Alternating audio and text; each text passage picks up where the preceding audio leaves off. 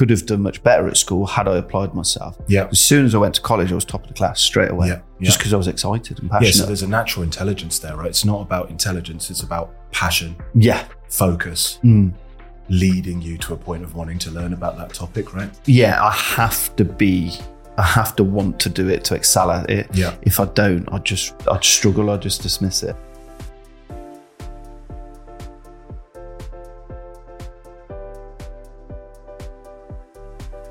Welcome, guys, to another episode of Founder Stories. I'm super excited about our guest this week. We have a very special guest, Mr. Paul Foster. He's a Michelin star chef. I think I'm saying that right, Michelin. Yeah, French way. yeah. There's a few ways of saying it. Uh, he's the head chef at his restaurant in Stratford upon Avon, Salt. Not only that, he's a published author. He appears regularly on TV, so he's going to be teaching me about presenting skills and how to do this podcasting thing. He teaches people how to cook food properly through his Salt Cookery School. And for me, it's really interesting that it's not just having an impact on people that come to the restaurant, but he has a reach further than that because he has an online platform, the Salt Masterclass, which re- you know it teaches regular people how to cook extraordinary food. I made that up myself, so you might want to steal that. I thought that was quite good. So welcome do. to the podcast. Thanks No. for coming down. Thank you for having me. Yeah, my pleasure. And we're in my dining room now, which doubles up as a podcast studio, which my wife is uh, just about forgiven me for. Yeah, it's nice. No sound in here at all. It's quiet. It's Yeah, perfect I've room for it. I've sent everyone out. The dog's gone. the wife's gone. The kids are at the grandparents. Um, so just a bit of background for you as well. You know, Founder Stories is about helping entrepreneurs and business owners with insight and practical steps. So I listen to Diary of a CEO a Mhm. lot and other podcasts like Peter Crouch, entertaining podcasts. But the bigger they get, the higher the guests get and the less relatable they get to me, kind of Yeah. a normal person. Mhm. So I wanted to interview successful people like yourself, but actually get practical steps, insight, not just it be a higher level conversation where you come away from that and say, yeah, I'm inspired and I'm, Mhm. You know, I'm, I'm motivated to go and do work, but you don't have any practical tips to take back. So restaurant owners and chefs, you know, at the moment, the failure rate of, I don't know whether you know this, but the failure rate of, of uh, new restaurants is 80% in the first year Yeah. which is incredible. It is. It's very high. Very and so, high.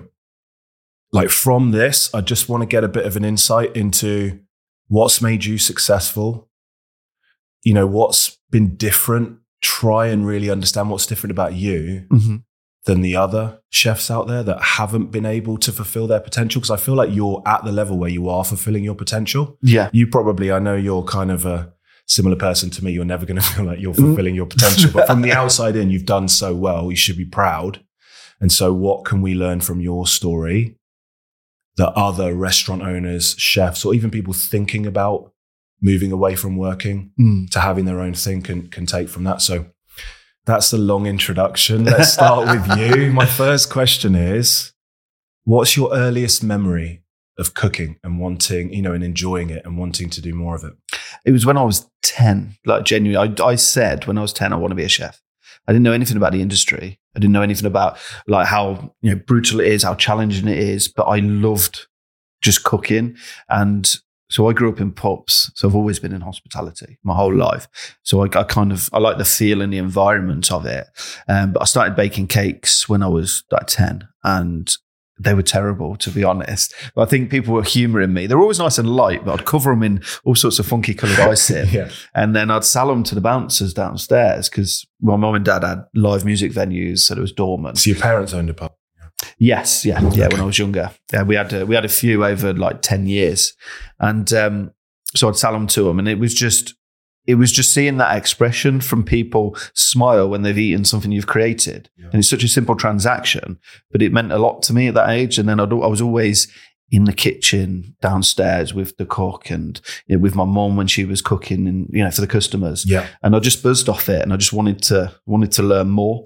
So that when my parents split up when I was fifteen, I took it upon myself to make all the, the family dinners every night, um, and just just be that kind of responsible. And I think that's where my leadership's always come from. Of just, I'll take that on, I'll do that. Yeah. Yeah, so- Preparing for your family or your closest people. Yeah, And seeing their reaction to what new things that you're Mm. creating. And were you experimenting with your own dishes and things like that? At that I age? was, yeah. I got my first cookbook when I was 13. It was Gary Rhodes, Rhodes Around Britain. I used to have my hair like him and everything.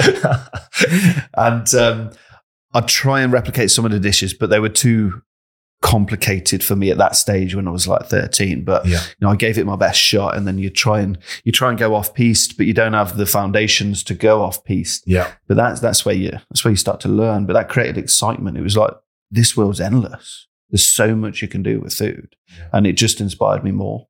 Yeah, that's incredible. I didn't realize I read your story, did some research. We know each other, obviously, Mm-hmm.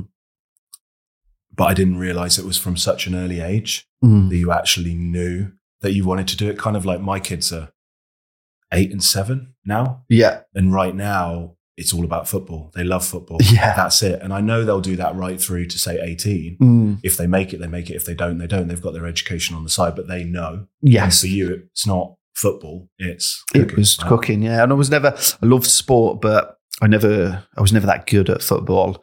And I accepted that quite early. Um, and then ac- I was never very academic. I was always sort of bottom to middle of class. I wasn't, um, um, for want of a better phrase, stupid, Yeah. but I just never, I was just never engaged with it. I was Mhm. never interested. I could have done much better at school had I applied myself. Yeah. As soon as I went to college, I was top of the class straight away Yeah. Yeah. just because I was excited and passionate. yeah. So there's a natural intelligence there, right? It's not about intelligence. It's about passion, yeah. focus, Mm. leading you to a point of wanting to learn about that topic, right? Yeah. I have to be, I have to want to do it to excel at it. Yeah. If I don't, I just, I'd struggle. I'd just dismiss it. It's really interesting because Kieran and I were, my wife, we were at dinner last night and we were talking about my kids have started. Um, this is where I have a list of questions and end up don't talking, not talking about any of them. That's best, right? yeah. they were um, they were drawing, so they've got into drawing because she does art class, Mm. and so they found these videos on YouTube uh, where they watch the video and then they draw, and they're actually really good. Yeah. But it's become an obsession. So they wake up, they want to draw. Ah, nice. You know, they're replacing everything with drawing. They're producing a stack of papers that they want me to keep all of them. and she's like, should we try and I think we should try and say to them, you don't have to be so obsessed. And uh, to me, I was straight away trying to say to her, listen, you need to encourage this obsession. Mm. Because if you look at anyone that's successful in life, they find something that yeah. they're really passionate about and they become obsessed with it, Yeah. You know, and that's what leads them to work long hours and find solutions to problems and not give up because they're obsessed, right? Exactly right. And, you know, my daughter's the same with her art. And school is obviously incredibly important. But if they, if they aren't natural with school and Yeah. academia, if you're pushing it on them, they're only going to revert and go the opposite way. Yeah. You've got to reiterate the importance, importance of that, but follow their passions. Because I think through life, and it's the same with me with my business now, I think sometimes we focus too much on our weaknesses and push ourselves through them. Whereas sometimes you just got to accept that that's not me. Yeah. I'm going to focus on my strengths. And that's where I've succeeded. Yeah, and yeah, yeah. other people uh, in my business are better than better at me than some of the things I'm better. So they do that. Yeah. I focus on what I'm good like at and what I'm passionate about. bookings, for example, and you're you're, you're Yeah. cooking and look at a menu. I totally agree. I mean, I talk about. I do a speech where I talk about a business being a wheel with spokes on it, Mhm. and so you want all of those spokes. If you so the middle is zero, the outside of the spoke, a full spoke is ten. Yeah. If that makes sense, that analogy. Yeah. In yeah. my head, I can see it. Right? yeah, I get it. So if they're all tens, you've got a large size bike. It can accelerate quickly. It's got a high top speed. If some of them are twos and threes, you basically can't move. Yeah. So as a business, as a restaurant, you do need to work on your weaknesses. But what's a really good point that you've made that I probably confuse people with sometimes is you shouldn't be the one working on those Yeah. if they're not in your zone of genius. exactly. Yeah. Okay. That's Exactly. really good. When we opened the business, we were we were so small. I was doing everything, and I was failing at a lot of things. Yeah. Um, and all that does is just builds up negativity in your head that you're, you're doing a bad job and you're no good at this. Yeah. But And you're I was- overwhelmed as well, probably. yeah, exactly. I, I knew I was. I knew I was a really good cook. I'd never ran a business. I had a lot of anxiety about running a business. Didn't Yeah. think I could. Um, but I was trying to do a head chef job and run the restaurant and the business and try and do admin and accounts. Yeah. Admin and accounts is my weakest um, weakest part of the business for Yeah. me personally. Um, and I was just burning out. I was just not in a good place. And all I was thinking was, I'm failing at this Yeah. because I was focused on the things I was struggling at rather Yeah. than focused on what I'm good at. So that'd be a bit of advice. I mean, that was going to come later, but I mean, it's really good. It's a bit of advice for people that aren't necessarily fulfilling their potential, are Mm. restaurant owners or chefs, and are feeling overwhelmed. Try and look at what your two or three key strengths are, or even one, Mm. and try and hire or get help from family and friends, or depending on your level of monetary, you, you know, your monetary situation, whether you can afford to hire or whether you need to sort of beg, borrow, and steal help. Yeah. Don't do the 10 things yourself. Pick the two or three things and then think Mm. about outsourcing everything else, right? Exactly. Just sort of reversing back a bit. So you went to college and you did I did- culinary. Yeah. Catering at college. Okay. Yeah. From there, if you read your story, it's quite incredible. Obviously, I'm not going to go through it now. I want this to be more about you and what was different. Mhm. How did you get those opportunities? Do you think that it was natural talent or do you think that it was hard work? Because you went from, you know, cookery school, college, straight to, well, maybe not straight to, but pretty soon working in some famous restaurants under Mhm. some famous chefs, traveling the world, getting opportunities that other people would sort of die for.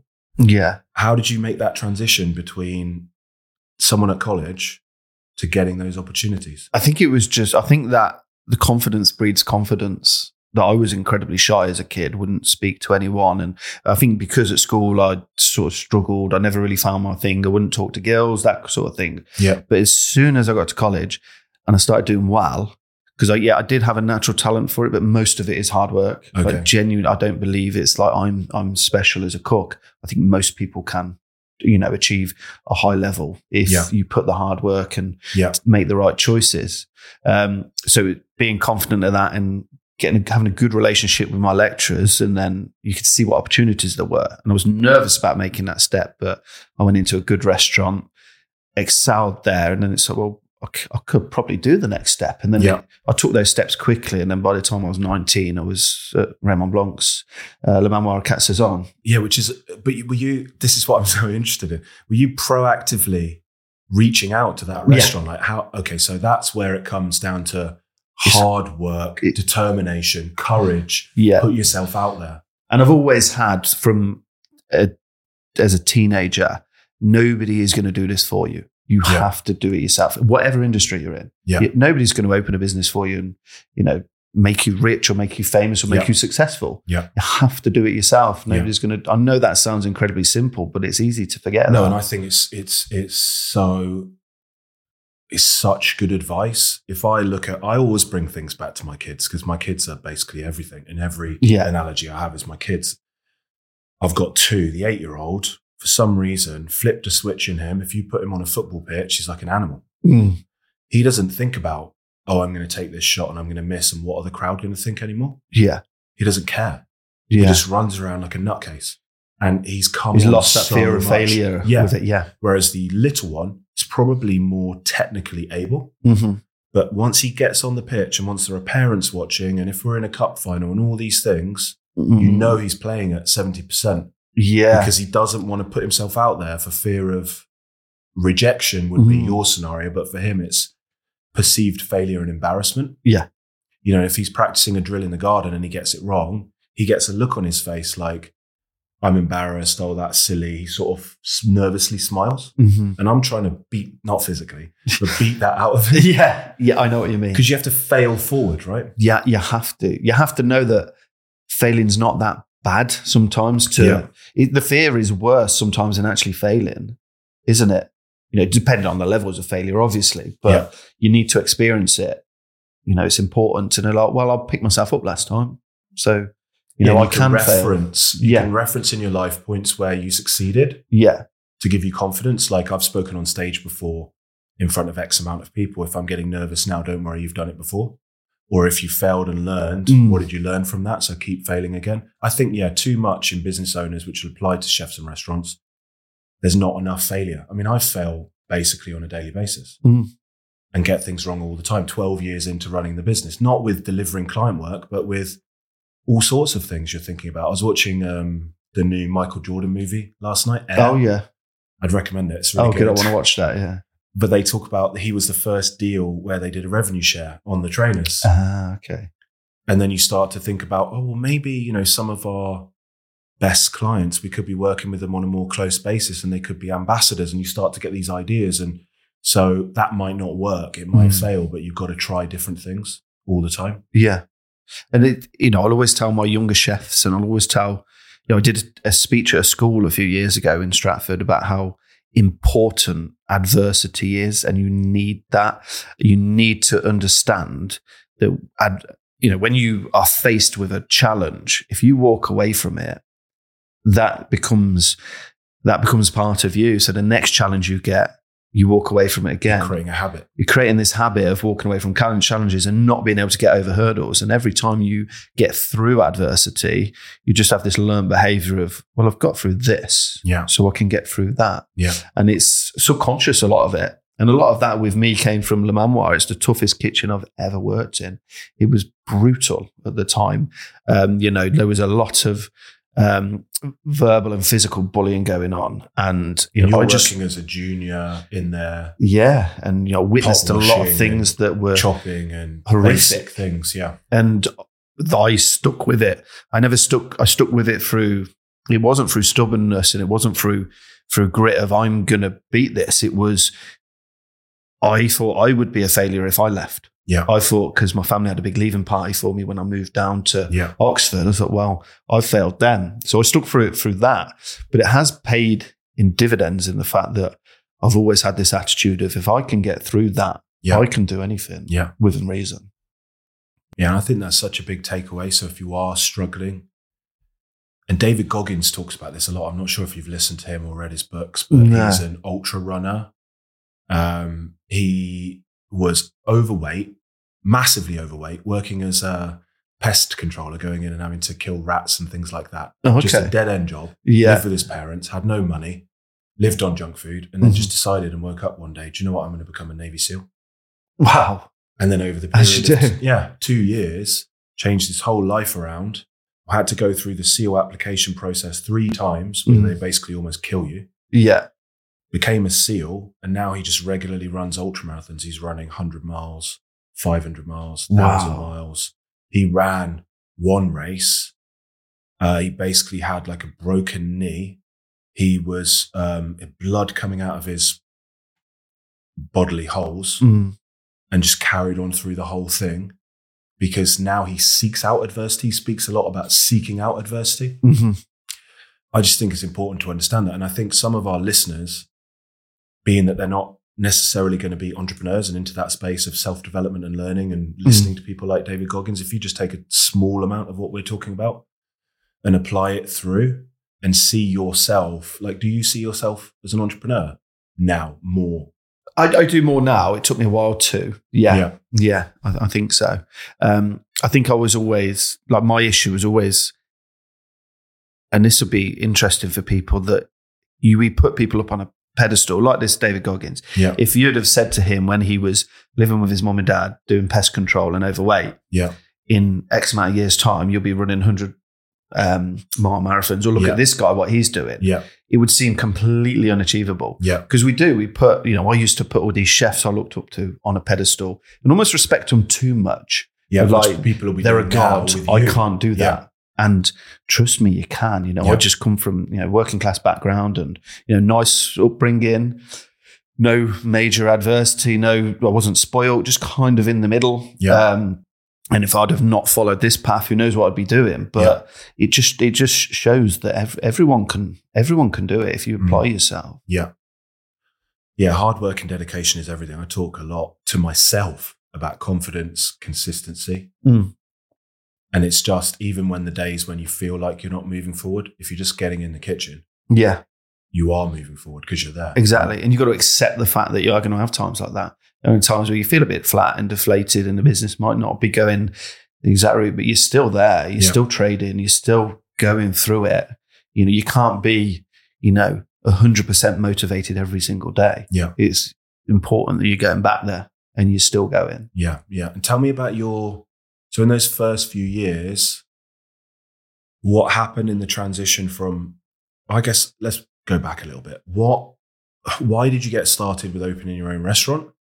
And why did you leave the comfort that some people would feel from working as a chef within a kitchen that's owned by someone else, where they're taking on all the responsibility of branding, marketing, how do you get people through the door? How do you make sure they're happy? Billing, you know, pricing, Yeah. sourcing materials, you know, everything that goes with a business, finances, bookkeeping, legals, all of that stress. I, th- I think to to be completely honest, a lot of that I was probably a little bit oblivious to, in a sense, which is a good thing Yeah. because that would have scared me even more.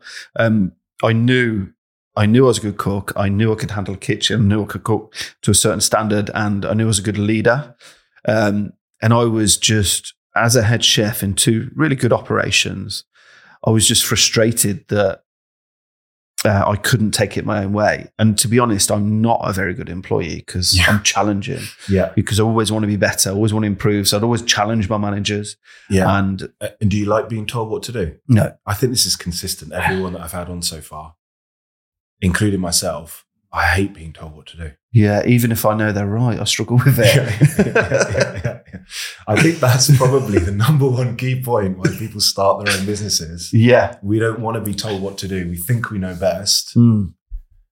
Most of the time we do. And, and I know that if I, you know, I automate, I ultimately make all the decisions operationally and on other levels within the business. Yeah. And I'm 99% of the time, it's the right decision.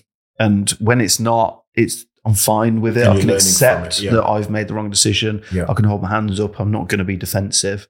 Um, but I know, and again, that's why I was frustrated because the decisions I wanted to make around everything around the businesses I worked in, I knew they were much better decisions and it would take us forward. And you just felt like you hold back and you, you held back and you penned in. So I needed that freedom. You feel like you've got this potential, Yes. but you're not realizing it. Like I worked, when I started Growth Factor, I was working at Thomas Cook. oh, yeah. And I was going in, it's a good finance job. I'm on like 60K a year. But Mm. really, I only need to work for three or four days a month because it's the financial month end close. Mhm. The rest of the time, people that work in finance um, probably won't be listening to this, but they'd understand it if they were. It's just like you're twiddling your thumbs and they expect you to work till seven o'clock at night just because it's the done thing to show Yeah. your face. And you just feel like you've got this life to do something, have an impact, Mm. help people, make Yeah. a change, and you're just sat there yeah. and you're not doing things the way that you want to do. So you're not fulfilled. Mm. You know, Yeah. you've had this like burning desire to, to to to to reach fulfillment, but you don't necessarily know what it is. I guess for you, you knew, let me do this, but let me do it my own way. I didn't necessarily know, but Yeah, and, and it's it's exactly that way, and it's and the creative within me. You know, when you are a, a creative, you you have to be free. Mm. You have to be able to experiment. And you know, I'd always get frustrated with things that even that were good for business, like you know, we'd do small weddings and things, and it, the food was good. It was always Yeah. good. But it was frustrating because it felt like it was we were feeding people, Yeah. and I've never wanted to feed people. Feeding people is a byproduct of what we do. We want them to come for an experience. Yeah. they get fed off the back of that. Yeah. And that's what going into Stratford upon Avon, it was um, yeah, everybody caters for the tourist market. They're just feeding people. yeah, Stratford didn't need a restaurant when I opened up. There was Yeah. no need. There's hundred odd Yeah. in a tiny town. Um, I wanted to give an experience. good restaurants. Yeah. Maybe not great, but there are lots of good restaurants that get good reviews that people will go to, right? and they do their job. They've got their marketplace and they do well. You know, they're, they're decent businesses. But for me, it's cooking by numbers and it's Yeah. boring and it's the customers dictating to you. I wanted it to be this is what we do. Yeah. If you don't like it, that's fine. You come to us for what we do. And we have Yeah. full, you know, creative freedom. Yeah. Um, and that's exactly what we created. Yeah, and it's well, it's your personality, it's your brand, it's your business, and there's some well, there's a lot of pride in that. Yes. You know? Yeah, exactly. Totally different to working for someone else. So, what when you open the business, what were the steps when you look back now? Like if someone wanted to open their own restaurant, Mm. what were some maybe challenges or things that you would have done differently? And what did you focus on? Because you weren't one of the restaurants that failed in the first year, the 80%. Mm. You've got your star, which you've retained. Yeah. You've been open now for how long? Uh, six years. Six years. Yeah. Consistent business, waiting list for people to book tables. People want to come, amazing reputation. lots of great press and PR. I've eaten there. Food's amazing. Experience is amazing. But definitely, I agree with what you said. It won't be for everyone's taste. No. It's, you haven't created a menu to please everyone.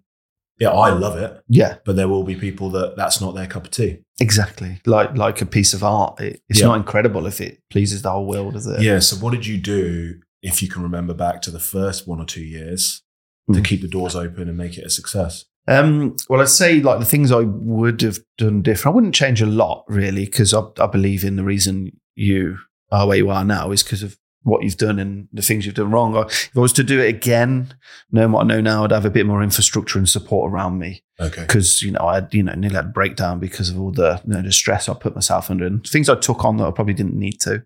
Um, but the things that made us a success were taking risks, and I've always been a risk taker. Yeah. Um, so like nobody knew who I was, who we were when we opened, or what we were about. Um, and we were ultimately midweek really quiet in those first six months. Um, and the easiest thing to do when you're in that position is right. Let's do a cheaper menu. Let's do an offer. Let's try Yeah. and get the locals in on a an early bird or something.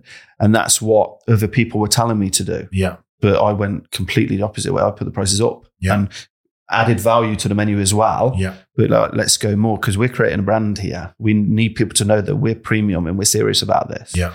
Because the second we started doing, you know, offers at night, we'll get certain people coming in, but they're never going to come back for the rest. They're never going to, um, or if we sack it off, they, they won't. They'll stop coming. Yeah. You want to build loyal clientele in the long term, right? Exactly. So we really had to believe in it. We had we had a twenty pound lunch menu on when I opened. Um, it was just a one one one, uh, like one starter, one main, one Yeah. dessert, Yeah. and um, then we had our a la carte and our taster menu, and there was other restaurants and the restaurant next door was half the price. Yeah. and you know they were doing a few more covers. So i was like okay so what i'm going to do? I'm going to get rid of this cheap menu. Yeah. because that was it wasn't an offer. It was a good menu. It was priced accordingly cheaper cuts it was still our standard. You still get all the snacks the peripheral things as Yeah. well. Yeah. um, so it wasn't cost effective. As well let's just get rid of it. Let's just go with the a la carte and the taster menu and let's put the price up a bit. Let's add another course. Yeah. let's create value around it and that you know that was really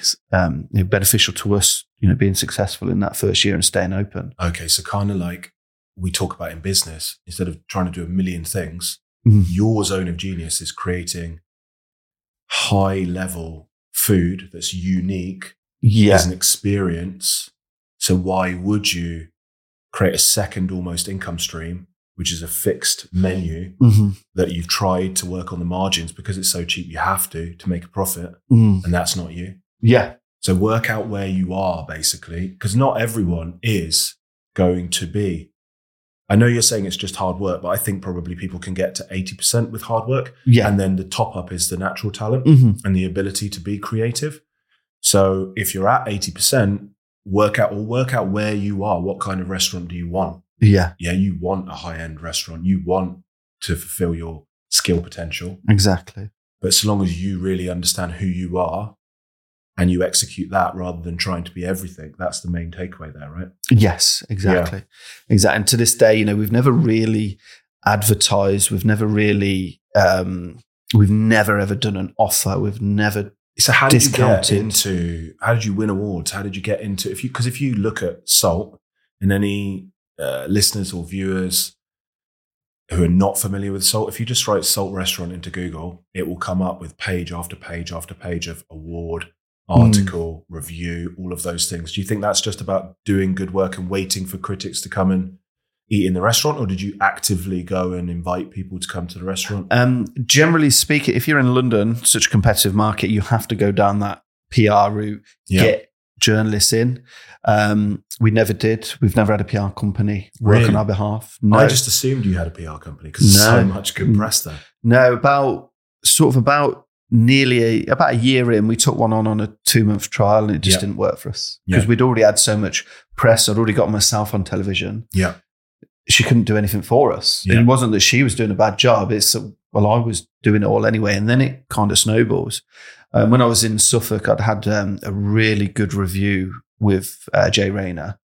Um, and that kind of put me on the map. And then just a lot of good things came off the back of that. So my Yeah. profile within the industry was already grown. Yeah. It wasn't around Stratford or, or anywhere like that. So that's your personal brand. So do you think it's a good idea for chefs, no matter what level they're at, to try and build their own personal brand? Oh, it is, yeah, and it's it's it's easier to do now with social media.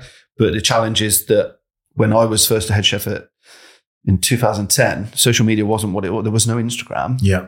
and Twitter was small, so there wasn't many of us chefs on there. So Yeah. it was easier to sort of grow now. But Yeah. I, I made a lot of mistakes on it. Do you think it's place? easier now, or do you think actually there, it's e- if you have the talent that you've got, it's easier because once you've got the article, the people that really love food, they read those articles. They Yeah. look in the Michelin guide. Mm. They look in the you know uh, in the the new restaurants that have come out that have got notable awards or AA rosettes or whatever it might be, and then they'll seek them out and travel across the country to go there. Whereas Instagram, do you think now it could be getting to the point where it's harder to stand out? It's a bit oversaturated. yeah. definitely. And uh, there's a there's a mi- mix, and people are so much clever. Phones are better. Food can look a lot better than it actually is. And I, you know, I see taste, that. You can't taste it. By, No, and I can, as a chef and knowing food, I can look at the food, and it can look amazing when you really look at Yeah. it. Like you know, certain things yeah, are going to taste ate in a restaurant in Paris recently. I'm not going to name it, but um, I think sort of five out of the seven courses were really great, and two of them were like almost inedible. Yeah, But if you look at the Instagram and, and all the Yeah. things, it looks incredible. exactly. Because you can manipulate it. You can Yeah. take your time and take loads of photos and get an expert. And pick in. the reviews that you want to promote. Exactly. That's why, you know, Michelin um, and other things like Michelin are so still so well respected. Mm. You know, they're and it's, they're not just for the purist. It's they're revered and well respected for a reason because they're they're so much more consistent. Yeah, And it's not like a, let's say a TripAdvisor, for instance. Um, if you're reviewing a restaurant on TripAdvisor and I am, yeah, your one, two, three, four, five is different to mine. One, two, three, four, five. yeah. It's judgmental. Exactly. So Michelin have got one set. We don't know what their guidelines are. they have and- a criteria, right? They're Their criteria. You can't pay them off. They're not, you know, there's no behind closed doors things going on. That's the whole value of Mm. Michelin, right? They are independent. they are independent, and you know that if they're saying they're a one and they're a one, Yeah. they're generally pretty consistent because it's coming from one place, not Yeah. a thousand customers reviewing one place Yeah, or with their their own ideas. And the, the same with TripAdvisor. Well, not to go too much into these review sites, but how bad is it that us as a restaurant? I know we're not the best restaurant in the country. There's three Michelin star restaurants that are much better than us. Um, but if I don't get a five star review Yeah. on TripAdvisor, I'm like, that's not good enough. Yeah. Realistically, we're a three Yeah. or a four. Um, because I can't say I'm as good as the fat duck because Yeah. we're not. But we we all feel like we should all have five, but it's just not a true measure. Yeah. it? That's why I, I dismiss and ignore all those now. I Yeah. don't you know don't do me any good or bad for business. I don't read them. I'm not interested anymore. Yeah. Because, I mean, TripAdvisor, especially, exactly what you said. It's the independent judgment of one person. I stayed in a hotel in Paris recently, 4.9 out of 5, 2,000 reviews. My experience of it was it was terrible. Yeah, So you you you have to look at the independence of it. And I guess in a really crowded world where there's so much on Instagram, so much on Google, so easy to write a TripAdvisor review, Michelin will just go from strength to strength yeah, exactly. because of people, the trustworthiness of it, right? yes. What um when you first started the restaurant, like I talk about a business allowing you ideally to give you freedom, Yeah. have an impact on people or the world, hmm and make money, right? Yeah. So what was your routine like? Imagining you didn't have much freedom in the first few years of, of running the business. Routine is in like life balance and stuff. yeah, like when did you get up? What time did you get to the restaurant? How many days were you working? Well, we you were- did have kids then, right? Because Yeah. the restaurant is not as old as your daughter, so you had your daughter then. Yeah, my daughter, she was four years old, and my son was four months old when we opened. So oh, that oh wow, okay. presents challenges, as Yeah. I'm sure you'd be aware. And when you talked about risks, it's not just talk because you're opening a restaurant when you've got a four month old kid, which most people wouldn't do because No. they'd be so worried about removing a PAYE income. Yeah, and I was the only one earning money. Now, Yeah. my ex-wife, my wife at the time, she was on maternity still. Yeah. So she was getting a bit of maternity money, but it wasn't wasn't huge, obviously. So we still had house to pay for and Yeah. cars and all, all the normal stuff. And I don't think I would even do that. I mean, I don't think that I'm quite a high risk person anyway, being an Indian accountant, but um, that's a lot. Yeah. It is. You've got to back pa- yourself, right? part, part of it is more about how it happened. So we we crowdfunded the money through Kickstarter to open the restaurant. Yeah. 2016, about March 2016. We didn't actually open till April 2017.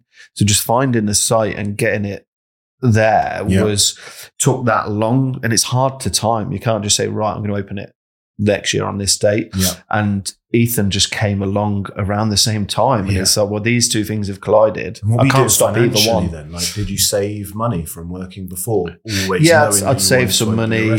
and um, just for personal paying the bills. And I was Yeah. just doing consultancy, okay. working from home, doing projects for people. And.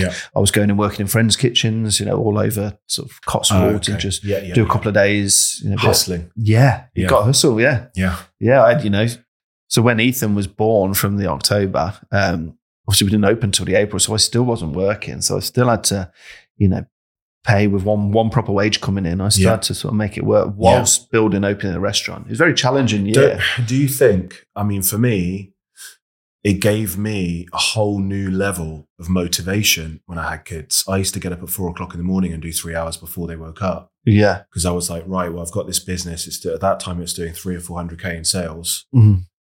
I, I want to get it to a point where they can have whatever they want. They can go to the right schools. We can take nice holidays. We've got money in the bank. We can move Mm. house. And it was just like someone lit a fire up me when, when I had kids. Yeah. It was, although I was married, it was before the kids, you're a bit more selfish and it doesn't really matter, but it Yeah. does change completely. It's Yeah. like, well, I need to make this work for us, for them. And I did it the other way around. Like, so you'd get up really early. Yeah. I've never been a morning person. I've always Okay. been a night owl. So I'd Yeah. work really late. Okay. So even if, you know, I'd done a, you know, 12, 14 hour shift, I'd come Yeah. home and then it'd be doing admin and menus and okay. recipes Would you and see your family in the morning then, and then probably not see them? Yeah, and I'd, I'd be a zombie to be like that. honest. Yeah. Absolute zombie in the morning. Um, and we were open five days then, so we were open Wednesday to Sunday, and I'd finish about five o'clock on a Sunday. So I had Sunday night, Monday, Tuesday off, and the kids weren't in school then. So the Monday, Tuesday it was it was it was fine. I got a lot of time with them, but I- Okay. I was a So bit of a write off. like, yeah, Monday, Tuesday, you'll re because it's not about for like people who are running their businesses and they're feeling guilty. To me, someone explained to me once, a therapist, it's not about quantity of time; it's about quality. Exactly. All the kids want is a connection. Yeah. So even on the days when you're really busy, if you can say connect with them for five minutes, Mm. ask them what they want to do, play with them, do whatever, and on the other days, just be about them. Don't be on your phone on the Monday and Tuesday. Don't be you know trying to do emails while they're while you're swinging them on the swings or whatever Yeah. it is. And that that was the trap I'd fallen into as well because I was I was working on the Monday and Tuesday, and Yeah, I was the only one looking after emails and bookings coming in. And Okay, like, so if I don't do this, yeah, no one's doing it. And I'm, you know, dealing with problems and issues. So I never had a set, well, I'm off those days and I'm off, off. Yeah. I was never off. Never and that off. was for how long until you got someone to come in and sort of help. the first year or so, really. And it was just, um, yeah, it was just all over the place. And then I managed to grow the team a little bit in the kitchen and in the front of house, Yeah. Take a bit of pressure off me. And, you know, just, just with little things, dealing with inquiries and things like things I shouldn't need to be handling. And what's the structure of your team now? Because you have your restaurant staff, but who do you have helping with inquiries, emails? You know, So I have um, so the restaurant manager Yeah. and assistant restaurant manager. They handle Okay. that. Yeah. When um, like at the moment we're closed for two weeks holiday over Easter, yeah, I don't expect them to be looking after that. I'm fine looking after that and just keeping an eye on things. There's nothing that urgent anyway. Yeah. Um, so I'll I'll deal with anything that does come in that needs a bit more attention.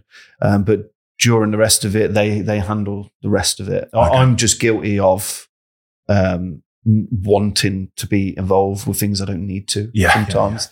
Because I'll work now. I'm not in the kitchen as much anymore yeah, the team look after it because I'm working on many different things. But I'll work upstairs sometimes in the cookery school, and um, I'm not as productive because I'm going down and getting involved in things I don't yeah, need to. yeah. If I take myself out of the situation, And trust them. yeah, the team are fine, and I do completely trust them. It's Yeah. it's not even trust; it's it's me wanting that connection still with the business. I think, Yeah, and because still you enjoy needing- it, right? Yeah, and I love making decisions, and I love being a leader. Yeah. more, like more than a chef sometimes. Yeah.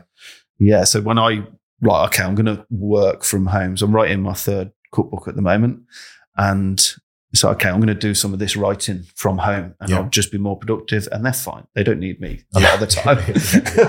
But it's scary to give across the reins. But I think I read a really good book actually. If you're interested in learning about business, for you if you haven't read it, and for for for listeners, um, called so the first one is called Rocket Fuel. The Mm. second one is called Traction. Yeah, It's all about what we talked about, understanding what seat you should sit in. yeah, So you need an integrator, which will be your restaurant manager, who deals with the, all the operations and the day to day stuff. yeah. You need your team that you can trust, your chefs that are in there, and you're the visionary. Mhm. You're the one that sets the culture, sets the objectives for the year, writes the menu in Yeah. collaborative, checks the standards, makes sure that people that, eat, that are eating in the restaurant are happy. But you work out whatever your zone of genius is, and then you make sure that you clearly are only staying in that lane Yes, and let exactly. the other people do their bits. And it takes a lot of time to transition as well. Yeah, 12 it? years it took me to find that book. Yeah, And then Yasser, who's my business partner, to get him to be happy to be the integrator. yeah, And then to step back and tell my team, I'm the visionary now. So you don't come to me with client queries and these kind of things Mm, because this is what I'm doing. This is my role in order for us to move forward. yes, exactly, exactly right. And I learned that, and still I get a bit. I'm still on the fence with it, and I need to remove myself a bit more. But I learned it from watching chefs I'd worked under, like Sat Baines in Nottingham, yeah. and watching his progression. From when I worked with him, he was on a section in the kitchen. We cooked together, and then watching him come away, but be over it. He's tactically over the business. Yeah. He's in control of the brand, the vision, like you said, and the style and the cuisine. But he's not hands on because what you end when when you're too hands on, you end up building a bad business model. So when we'd been open about five six months, and I had a car crash on the way into um, way into work on Wednesday morning, um, and it was because I was doing too much. I fell asleep at the wheel, wrote two cars off, like head on fifty miles an hour with another Wow. car. Totally my fault. I veered into their lane and but airbags went off and you know the strap like all my neck swelled up and i couldn't move. Um, we had to close the restaurant for the day. I mean, that's not it wasn't a concern. Obviously certain things come first but it just made me realize that if i'm that i'm relied on that much this is a bad business model Yeah. So I You need to have the infrastructure. yourself at some point. Otherwise, it's super high risk, right? Yeah, exactly. And there's a lot of great chefs out there who I admire and look up to. And in multiple years, they've never missed a service. Mm. And they've they've created great restaurants. But for me, I've never wanted my business to be so reliant on me. Yeah. Because it's not just about me. You know, it's about the team and growing people So as well. how- what we are, I'm thinking a lot about dashboards at the moment because I'm trying to create a, a dashboard for each of Grow Factor's major industry niches. So a financial dashboard for restaurants, for example, to tell them what numbers to keep an eye on, almost like a health check that the business can, can look Mm. at. But from a business perspective, when you start to step back, how do you make sure that the quality of the plate is the same? The customers are getting the same experience. Like, how, what do you keep track of? What sort of it's a, it's a, it's a very at? Difficult thing to track um, in a metric sense because what we're delivering is a, a tangible product Yeah. that can just change instantly during a Are service. you asking for customer feedback before they leave the restaurant, or Um, no, we don't. We don't do that. It's so inconsistent customer Yeah, feedback. okay. It's for me. It's. I mean, it's. It could be viewed as quite inaccurate, but for me, metric wise, it's it's about trust. And my Yeah. head chef Laura, she's been with me since day one. So Yeah. six years she's been cooking with me, and she Yeah. worked with me at Mallory Court before. so you And don't the sous chef to the spot same. check, No, go in through two three days a week and spot check. we food and things communicate like a lot. We trust her. She's honest. If she has made a mistake, she'd tell me. Yeah. You know, so I know that if there's a customer issue that's come up, um, and she's she's telling me how it is from her perspective, Yeah, I understand. I know that she's telling the truth or what has happened yeah, because she'll come to me all the time. Of, Someone's done this, or she's done this, or that happened. Yeah. And, you know, this is how we'll move forward from it. Um, you know, so it's about that complete trust because it's it's such a unique business, a restaurant. yeah. Mm. Just she is like Yasser is to me. Complete trust. Yeah, He's part of the business now. I couldn't run the business without him. I Mm. never questioned what he's saying. And we were just, I guess you were so lucky to find Laura, Yeah. Laura, right? We were so lucky to find Yasser, and things just happen that way. So I Yeah. guess if you don't have a Laura or a Yasser, Yeah. you I mean, need to try and seek one out. You really do. And, um, you know, in terms of, but going back to what you said about customer feedback, we do actually get some of that that I value. And it's, that's from our regulars that have been eating with us for six years. Yeah. And, you know, it was only last year, I think, when I was really stepping back and leaving Laura to it and letting her, giving her ownership of it in the kitchen has really brought her on. Yeah. But some of them, like, I've spoke to them. Maybe I'm upstairs and I'm leaving them to it. Like, God, this is the best meal I've ever had here. Yeah. And a little bit that hurts, but in a way, it's like, no, that's brilliant. I get that too. Yeah, I jump on Zoom calls occasionally with clients, and I Mm. can see they're just looking at me like, "Do you want to get off this call now so we can start being productive instead of just chatting about random stuff?" Yeah. And they're happy with the team yeah, more so yeah, than when I was doing delivery because for me, probably similar, maybe not similar to you. Because you're, you're, I'm sure when you're cooking, you'd be focused on cooking, but for me, I'm not as focused on bookkeeping or financial analysis or tax on a call as my accountants would be of course, yeah. because that's all they're doing and that's what their passion is. Mm. I'll be thinking about different things and starting conversations with clients about sales and marketing and optimization. and all- Because you're don't as day to day with it. Yeah, exactly. Yeah, yeah, no, I'm exactly the same. What do you do now? So it sounds like you've got a lot more freedom now. You've taken two weeks off for Easter, Mm. which I think is another point for people. You're not so focused on the money lost during that time. You know that you need to give your team a break, yourself a break Mm. in what could be, I guess, a really busy time if you chose to stay open because of the school holidays and things of that Yeah, nature. yeah. I mean, we, we, you know, we do plan our holidays around the school holidays because you know it works for me, So works you for the do team. what we do. Kieran and I, we do like a preloaded calendar. We look at the whole year, Yeah, think about if we want to go abroad, hmm and now you have to pre-book so far in advance because otherwise the flights just could get more and more expensive. yeah, Block out the calendar, share that with the whole team so they know, get them on board with when they're going to take Mm. holidays. Similar thing you do, I guess, with Yeah. agreeing when because if the restaurant's going to be closed, your team have to take their annual leave. yeah. And that's agreed at the start, and it's such a rare thing in the industry that you actually take all your holiday. Yeah. like people love it. So we, you know, around the towards the autumn time, I'll set the holiday for the year after. Yeah. So I'll tell the guys. So this year we, um, our holiday year is January to December. So we were closed the first week of January Yeah. because we always close Christmas, New Year, and then two weeks April, two weeks in August, and then there's a few days to use up around October. Do you think that's bit, to me, that seems like something that's really critical actually that I didn't pick up on, but your team are probably very happy. Yeah. very fulfilled. They're not overworked because they know they get those breaks almost every quarter. It is. It get a is. It break. works in blocks. Yeah. Yeah. throughout the throughout the year. And that, so you're saying that's rare for a restaurant to do that. It is, and I've I've worked in a lot of hotels, which 365 days of the year, Yeah. and you know it, it does drag. And sometimes you'll have, you know, you might take a bit of holiday in January and it's quiet, and then your next you take a few days in the summer, but your next holiday is probably not till autumn, Yeah, it's crazy. So that will and it's a allow you long to, drag. That'll allow you to retain your staff because if they start thinking, well, is the grass greener elsewhere? It's not because Mm. they're working more. If you're doing that for them, you're probably doing a whole host of other things to make sure they're happy and fulfilled as well. Because with with staff, it's not just about throwing money at them, you know, and then overworking or exploiting, etc. Like you, obviously, you got to pay them correctly and pay them well. Yeah. um, and make sure they in, see 100% of their tips like our guys do. It's all what else can we offer to stand out and be competitive in the staff um, sort of market? Get the best people. Get Yeah. the best people, but how can we make sure we retain these guys? And that's why you know Laura and Gibbo they've been with me six years. Yeah. They get guaranteed two weeks off over Christmas and New Year, which Yeah.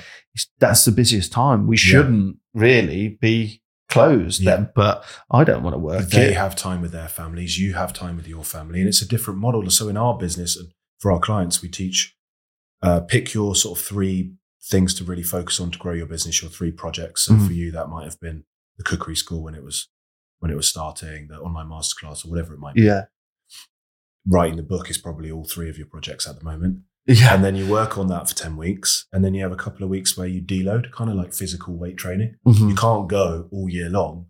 So you work on one to three projects for a quarter. You review the progress of that. you take a week off. And so with Kieran, I'll try and plan holidays in the same way. Yeah. So I know, okay, I'm going to work really, really hard within reason, but I'm going to get that block. Okay, in May, we're going to Portugal. In the summer, we're going to Canada. In October, we'll go to Dubai. And it's Mm. like you've got those things to look forward to. and to. it doesn't look as daunting a year, does it? No, no, you no. you're break it breaking down. it all up. Mm. Yeah, hundred percent. Yeah, I think that's great. I think that's a really good takeaway for people.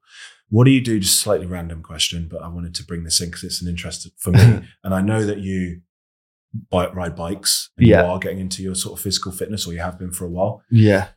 What do you do now to optimize your sort of mental performance and your physical health?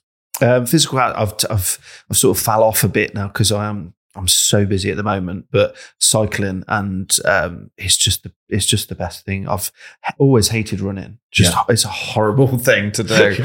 Uh, even during the lockdown, uh, the first lockdown, I was like, I'll just take myself on a little run and I just stopped mid run. I was like, stop it. You hate this. This is horrible. Yeah. Um, I've just never got on with it. And I got a bike and I love it. I don't have podcasts on, don't have music on. I'm just out. Which is it's just- safer anyway, right? Because you've got a fast bike, like a race bike. yeah. Yeah. It, yeah, it, it, it is. But like the temptations there is I need something to Yeah. engage me, but but you don't. You're just out there and you know with my own thoughts and stuff, and it's it's amazing for the mind and the body. Um, you know, I need to now the weather's getting better. I'm going to get much more much more into it, and And you live in a beautiful part of the world where you can go out and ride and see countryside. yeah, you're straight into the Cotswolds from Yeah. Stratford. Um, um, so yeah, I do a lot of that, and now for for me and for the for the mind is just taking a lot of time for myself Hmm. because I know before I before I was divorced, I never used to do that, and that was that was an issue of mine. I never had my time. Yeah. and I'd always that would be the first thing I'd dismiss. I'd be like, I don't need my time. Because you feel guilty. yeah, all guilt ridden because I, working or I've not worked a with lot. family or whatever. I wasn't doing as much at home. So my days off, it'd be like, right, I need to do housework, DIY, yeah. look after the kids, take the pressure off. And you do, you forget about yourself. Yeah. And uh, I, if I would have taken time for myself, I would have viewed it as selfish then. But now I'll do that. I'll, you know, I'll have evenings off, do things on my own. I'll go Yeah. out, on my own. Even, you know, when I'm in London, because I'm working in London a lot at the moment, you know, I'll, I'll stay there and I've, I've been to some comedy gigs in the evening on my own Yeah. and stuff. Yeah, and just that time, I was always scared to be on my own, but now doing that is quite, quite powerful. Yeah, and I think that takes a lot of confidence. I saw three guys yesterday in the cinema who'd come to watch that movie on their own because they wanted to. Yeah. And obviously, you know, that was their circumstance. And I, I see them and I think, fair play. Yeah. You shouldn't. Like, people travel on their own now, people go to cinema on their own. Mm. There were lots of people in Paris where we were there having dinner on their own. yeah. which is more of a done thing over there, I think, because people go out more in the Exactly. evenings restaurants. Where we were staying, there was so many restaurants, just those nice neighborhood local Mm. restaurants, not flashy center of town Mayfairish kind of. Not Yeah. there's anything wrong with that, but just real sort of Parisian, cheap, uh, price, but good, wholesome food type restaurants that you Mm. could go to every night. Is my point. Yes. You couldn't go to. Most people couldn't anyway. Go to a high-end Michelin style restaurant every night no, no, you're right. own is a substitute for cooking their own dinner, right? Because it would be, it would bankrupt them. And last last Um, year as well, I went. Um, it was my 40th year, so I took a few breaks. I went to New York. I went went to thank you. Went to Lapland. You're the same age as me then. I'm 40 as well. Oh yeah, Yeah. yeah, 82. Yeah. Well, yeah. Ah, no way. I didn't know that. I knew we were roughly the same. But It's a good decade. Do you feel like a you understand very good yourself? wine year 82 as well. Is it? Yeah, yeah, yeah. With the weather. Happy Um, days. Do you feel like you understand yourself more Um, at 40? Like I was happy to turn 40 because I was like, I get, I get, I get it now. Yeah, yeah. Much, much, much better. Much better than when I was a, you know, 20s and 30s. Yeah. Yeah, I, know, I know who I am. I know. I know my Not that you're needs now. perfect, like, but I know what's wrong with me now. And Yeah. I'll try and be better at that. And I know what my needs are. I know the difference between my wants and my needs, which I don't think I really did. Okay. Yeah. So, you know, I and I think that's important. Like, I need time to myself now. Yeah. I need quality time with my children. Yeah. It's not just a want. I need things that fulfill me in life, not just things that I'm doing because I feel like I should, or that's what the industry thinks of me, Yeah. or whatever. It's more about, And you don't never, I've never uh, seen you be a materialistic person or want. So, you know, the reality of a restaurant at the top end, Mm. as we know, is it's not a license to print money. No. The fact that you're the way you are, most of the money that comes in, you're spending on getting the best quality products and the best staff and the best Yeah. location and constantly upgrading it. So it's not like you started this and you're living this life of, of high luxury. No. You're doing it for a genuine love of providing an experience to people. Exactly. We've always it's always had to be that high end, great restaurant, a good business model that you know we don't take profits out. Everything's gone back in, and we've just made it Yeah. better and better, Yeah. and refurbed it, and new kitchen. Which is ironic because people probably think who don't understand restaurants and don't understand business that the Michelin star restaurants make the most money. But actually, it's your Nando's and your regular high street restaurant. your higher turnover. Yeah, of low quality, super low quality Yeah. product, high staff turnover, cheap wages, where they're making money Yeah. To a different degree, and they've got multiple locations. Mhm. So what do you do? I mean, looking back at that triangle, you've got more freedom now. You definitely impact people because people can. I well, I think so because people can access your expertise by going and signing up to the masterclass, which Yeah. is like five pound a month or something Yeah. and access all of your cookery teachings and all of these things. So that allows you to impact people on a global basis, Yes. which I think is really important for your Mhm. own fulfillment to be able to help people, even if they Yeah. can't afford to come to the restaurant. Yes. Um, but we all do want to make money. We want to go on nice Yeah. holidays. We want to maybe drive a nice car. We want to have a nice house. You probably would prioritize the kitchen yeah, definitely. over it. I saw yeah. when you came in this morning, you were straight away over looking at the cookers and the ovens and saying, nice kitchen. yeah, it's it's the hub of a home for me. It's where all the socialising happens. Yeah, and, it's true. Having a nice Yeah. open plan, and Mm. we've got the, the dinner table in there, and we deliberately didn't put a TV on the wall so that Mm, we would have dinner and talk, nice. and there wouldn't be the temptation. Yeah. And we've thought about it and thought about it. And we always have these ongoing conversations. Should we put a TV in there just so I can watch the football Mhm. while Kieran's cooking and we can be together? Yeah. But you end up just then being in the same room and just not watching the football. And not engaging properly. Yeah. Yeah, yeah. So, oh yeah, not engaging properly. So, what other things are you doing that maybe other people can learn from to create additional income streams separate to the restaurant? Well, for me, it was for me. I was very realistic about salt. I knew it was never going to make me rich. Yeah. Right? It's a small restaurant. We're open four days a week, eleven tables, twenty-seven covers, plus upstairs. Which does make it so special, right? It does, and it's it's about creating. I always wanted it to. Like the first vision was right. It, it's going to create a job for me where I have ultimate freedom. No boss above me. I'm going to work a, a decent enough wage. Um, and once I've built this brand that I'm proud of, it's never to, like I said, I'm never to retire on it as such. So I want to use that to be able to do other things and I'll make money that way. Okay. So that is your flagship, if Yeah. you like. So then I can open more restaurants. So I'm opening a restaurant in London next month, but it's not going to be, we're not going to try and pick up salt and do salt everywhere. Yeah. It's going to be using my name and my profile to do different things. Yeah. And, you know, still all about, you know, quality, With different food but style, different, food influence. styles. Yeah. A business model that is, you know, more likely to make money, uh, cookery books, television, um, the online masterclass. Yeah, And then TV, brand work as well. Personality now as well. I switched to TV. this is like two or three years ago. Though, when you, I didn't realize you were on TV, and I was watching TV with my kids, and we put Saturday Kitchen on or something, and you were on TV, Oh, and I was screaming at them to come into the other room. look, look, look, it's always on TV. Which I love doing. It's a great thing. But for that, again, it's that's I don't want to be a TV chef. Yeah, I want to use that to try and monetize it in different ways. So like now I'm trying to do brand work at the moment. So Yeah. Tik TikTok's obviously gone crazy. Yeah. I've like got a massive following on TikTok out of nowhere. Oh, Uh, really? it's my biggest social media TikTok, yeah. following. Uh, it was like 120,000. Wow. Yeah. Sort of come out of nowhere. Me just doing some cooking videos and I've picked up brand work from that. Okay, so little things you can monetize and things like that. Yeah. So trying to work smarter, really. So, you know, if I was still tied to the Soviet salt, I'd be working incredibly hard for like a set income. Yeah. Now I want to work work less for more. So just work smarter, essentially. So the, the lesson there is, first of all, you concentrate on your one thing. You find out your zone of genius. You build your restaurant to the point where you have got a waiting list and you've got loyal followers and people are, Mm.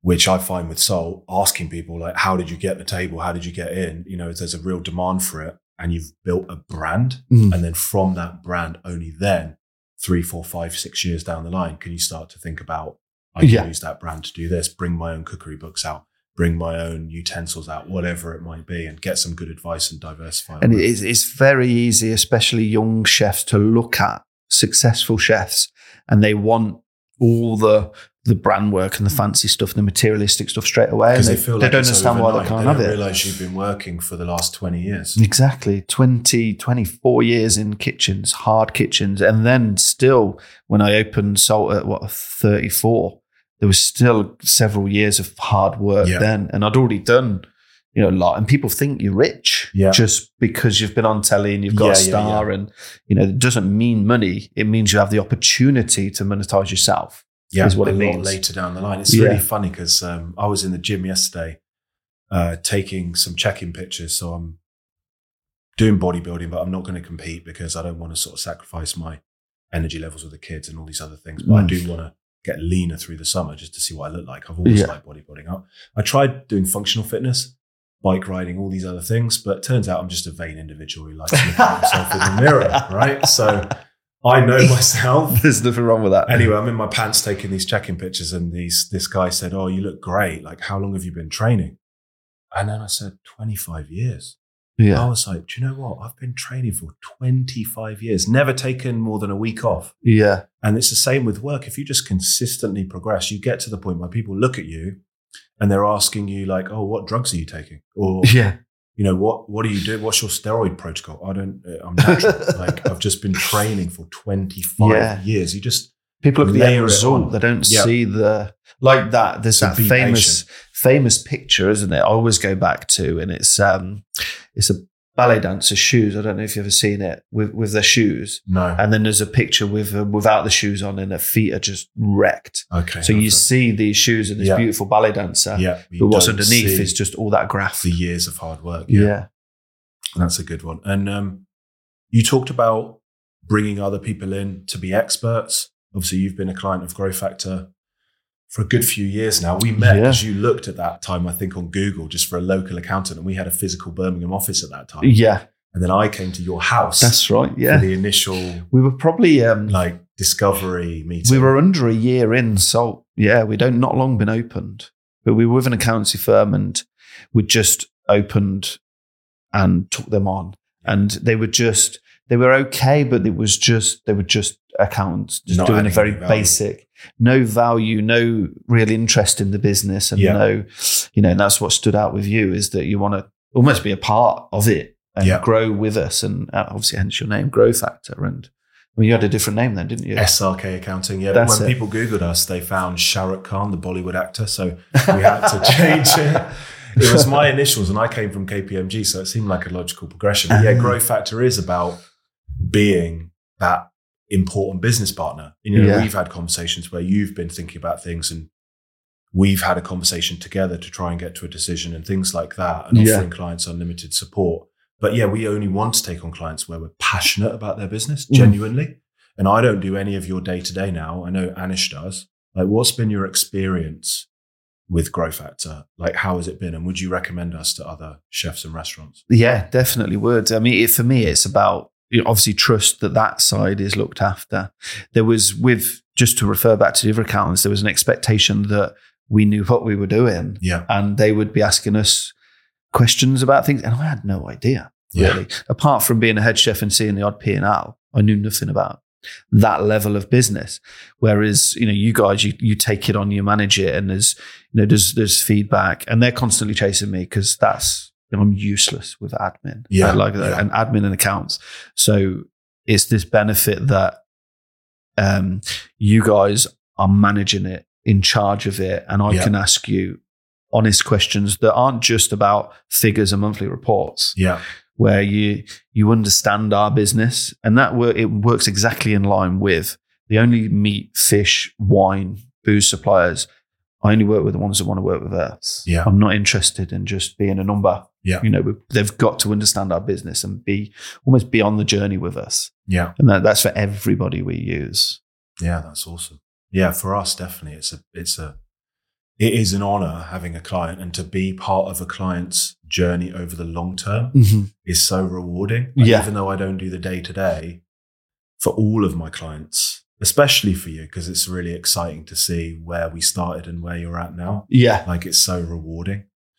Yeah, Um, especially through with all the the year, years that we've all had in the middle. yeah. You know. What, just to wrap up, what I know we've kind of already had these, so we can kind of repeat, I guess, things that we've already spoken about.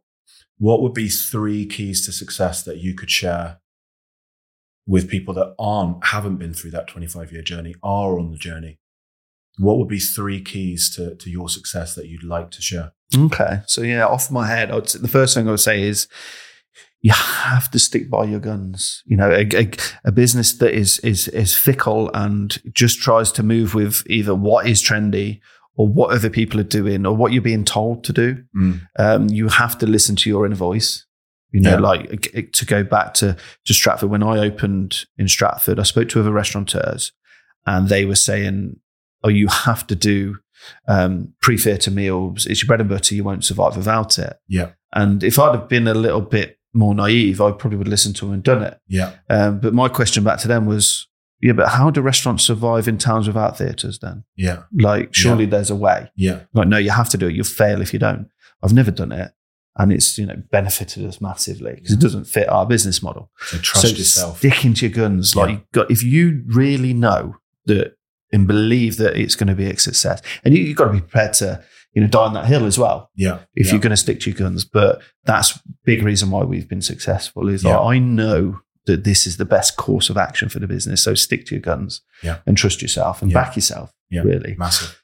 Um, and then, you know, absolute hard work is, you know, is key. Like Hard you're work- saying, hard work does pay off. I'd agree with you on the 80% to 20%, because even if you don't completely have that 20% of talent, 80% of, you know, that success is Gets you to a good place. Exactly. Yeah. Exactly. You might not be Gordon Ramsay, Yeah. but you're still going to be bloody good. Yeah. Um, so that that hard work and understanding that the book stops with you. And again, I say this to a lot of young chefs and young waiters: is it'd be lovely if we only did 37 hours a Yeah. week.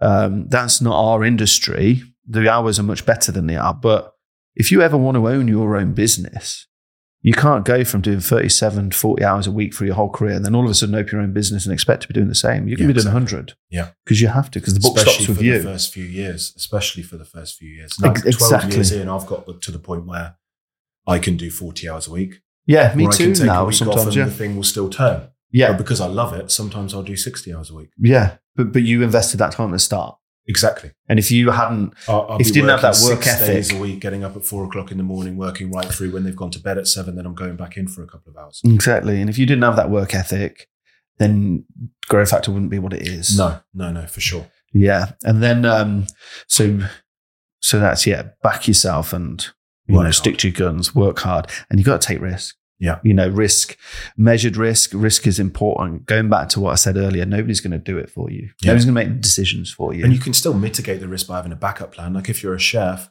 and you're good, Mm. someone will hire you if it doesn't work out. Yeah. And like you were doing, you can hustle and work to just earn enough money to pay your bills by going and working in other people's kitchens or, Yeah. or whatever it is, menu design or whatever you're doing.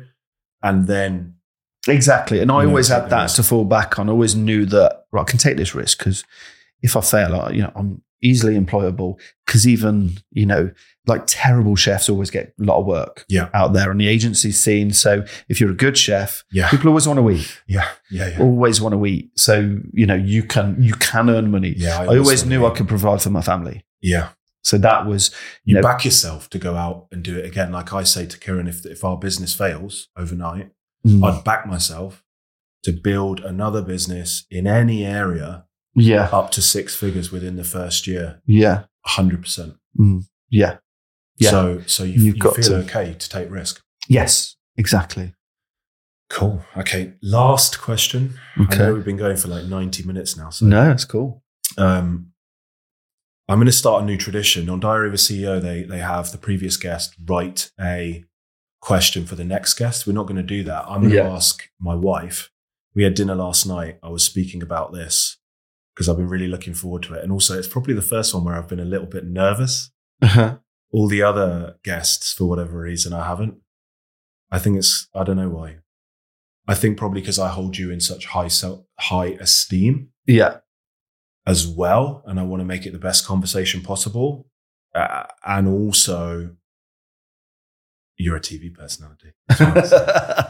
she said a really good question would be so the tradition is I'm going to get a question off Kieran oh, nice. and. I'm going to ask that last Yeah. because she's not in business. Uh, she does a much harder job of looking after the kids and the home and the family and all of those things. Such a very has- different outlook. yeah, very different outlook. She does charitable work, um, all of those things, but isn't an entrepreneur, isn't in the thick of it. know? Mhm. If you had to have a meal because you're on death row, Okay. last meal, I'm sure you've been asked this before, but Yeah. maybe the answer changes. What would that meal be? The, the answer does does change and tweak, but um, it would be, and this is two reasons because it's on death row. I want it to last. My favorite type of food to eat is grazing food.